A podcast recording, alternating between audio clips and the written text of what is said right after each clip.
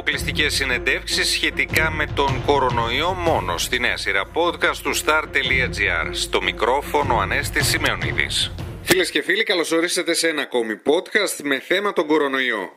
Σήμερα θα μιλήσουμε για το λιανεμπόριο. Τα καταστήματα άνοιξαν πριν από τις γιορτές με τη μέθοδο του click away. Πριν περάσουν όμως το επόμενο βήμα, το click in shop έκλεισαν πάλι. Καλεσμένος στο σημερινό podcast είναι ο Δημήτρης Χουλιάρας, πρόεδρος του Εμπορικού Συλλόγου Άρτας, εκεί όπου οι έμποροι κρέμασαν μαύρα πανιά πένθους, διαμαρτυρώμενοι για την κατάσταση στην αγορά. Ποια είναι η εικόνα στην τοπική αγορά της Άρτας; Η εικόνα στην τοπική αγορά της Άρτας είναι τραγική. Ε, να σας δώσω ένα στοιχείο ότι την περίοδο των εορτών που επιτράπηκε να λειτουργήσουμε με take away, μόνο το 70% των καταστημάτων άνοιξε. Από τα οποία το 70%, το 30% που άνοιξε είχε μια πτώση τζίρου σε σχέση με, το, με τις περσινές γιορτές 90%. Και επειδή ακούσαμε από διάφορα υπουργεία ότι ήταν αυξημένη η κατανάλωση λόγω του take away, προφανώς εννοούν ότι από το 0 πήγαμε σε ένα 10% τζίρο και θεωρούν στο Υπουργείο ότι αυτό είναι μια ευχάριστη νότα για την αγορά. Ενώ για μας δεν είναι ευχάριστη νότα, είναι τα φόπλακα και απλώς ψώνησαν οι γνωστοί και οι φίλοι μας. Η κυβέρνηση μας εμπέζει συνεχόμενα, δεν έχει κάποιο σχέδιο για το ελληνικό εμπόριο. Ενώ μας ε, πριν τις γιορτές θα έπρεπε να ανοίξουμε, μας έλεγαν ότι θα πάμε από το click away στο click in shop. Τελικά σε μια, μια μέρα, ενώ ο Υπουργός το πρωί ένα Σάββατο έλεγε ότι θα πάμε στη Δευτέρα και θα ανοίξουμε.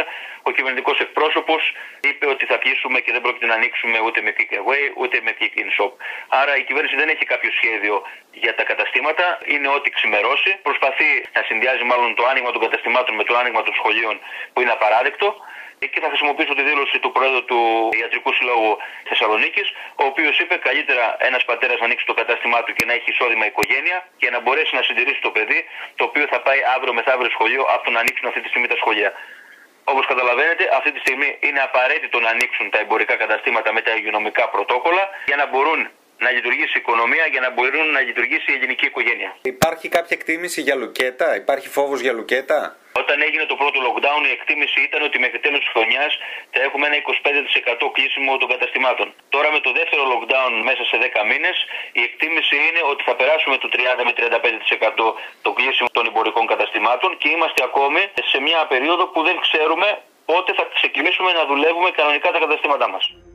Φίλες και φίλοι, ακούσαμε τον Δημήτρη Κουλιάρα, πρόεδρο του Εμπορικού Συλλόγου Άρτας, ο οποίος μίλησε για τη δραματική εικόνα της αγοράς στην Άρτα λόγω του νέου lockdown. Μείνετε συντονισμένοι στο star.gr, θα ακολουθήσουν νέα podcast με θέμα τον κορονοϊό.